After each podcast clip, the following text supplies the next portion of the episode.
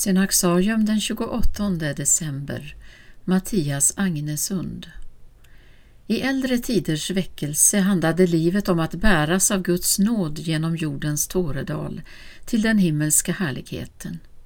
Visst kunde livet erbjuda mycket gott, men här lever vi ändå som främlingar, på vandring mot det himmelska Jerusalem. I det sena 1900-talets moderna frikyrklighet gick detta perspektiv förlorat men fick en sällsam gestalt i Mattias Agnesunds liv och vittnesbörd.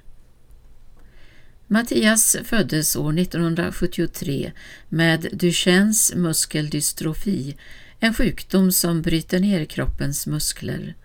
När han var nio år gammal kunde han inte längre gå utan fick sitta i rullstol. Under åren som gick förtvinade musklerna allt mer och han förlorade motorik och begränsades i sitt tal. 25 år gammal var han beroende av respirator för att andas. Men sjukdomen tog aldrig ifrån honom insikten om att livet, också mitt i lidandet, är en gåva. Mattias begränsades av sjukdomen men tillät den inte att hindra honom från att uppskatta de goda gåvor livet ändå gav. Svårigheten att tala hindrade honom inte från att kommunicera och föra samtal via brev, bloggar och e-post.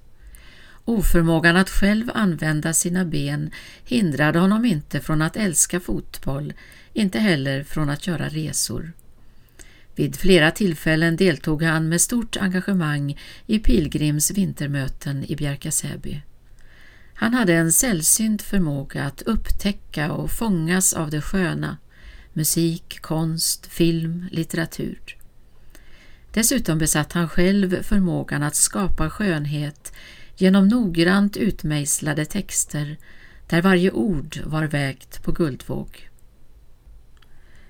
Med hjälp av särskilt utvecklade hjälpmedel formade han sina texter bokstav för bokstav och detta i en kultur där texter, som allt annat, massproduceras. Hos Mattias fanns alltid en omsorg om orden, en känsla för deras laddning och en insikt om deras värde. Han skrev långsamt men tycktes ändå inte stressad. Kanske för att han hela tiden levde med ett ben i evigheten.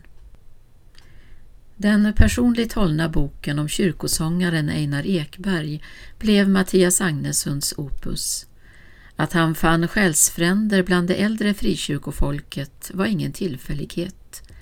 Den moderna frikyrkligheten gav honom inte redskap att förstå sitt liv, men det gjorde dessa.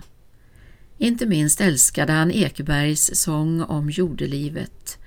Jag är en främling, jag är en pilgrim, blott en afton bor jag här. Mattias Agnesund insomnade den 27 december 2010.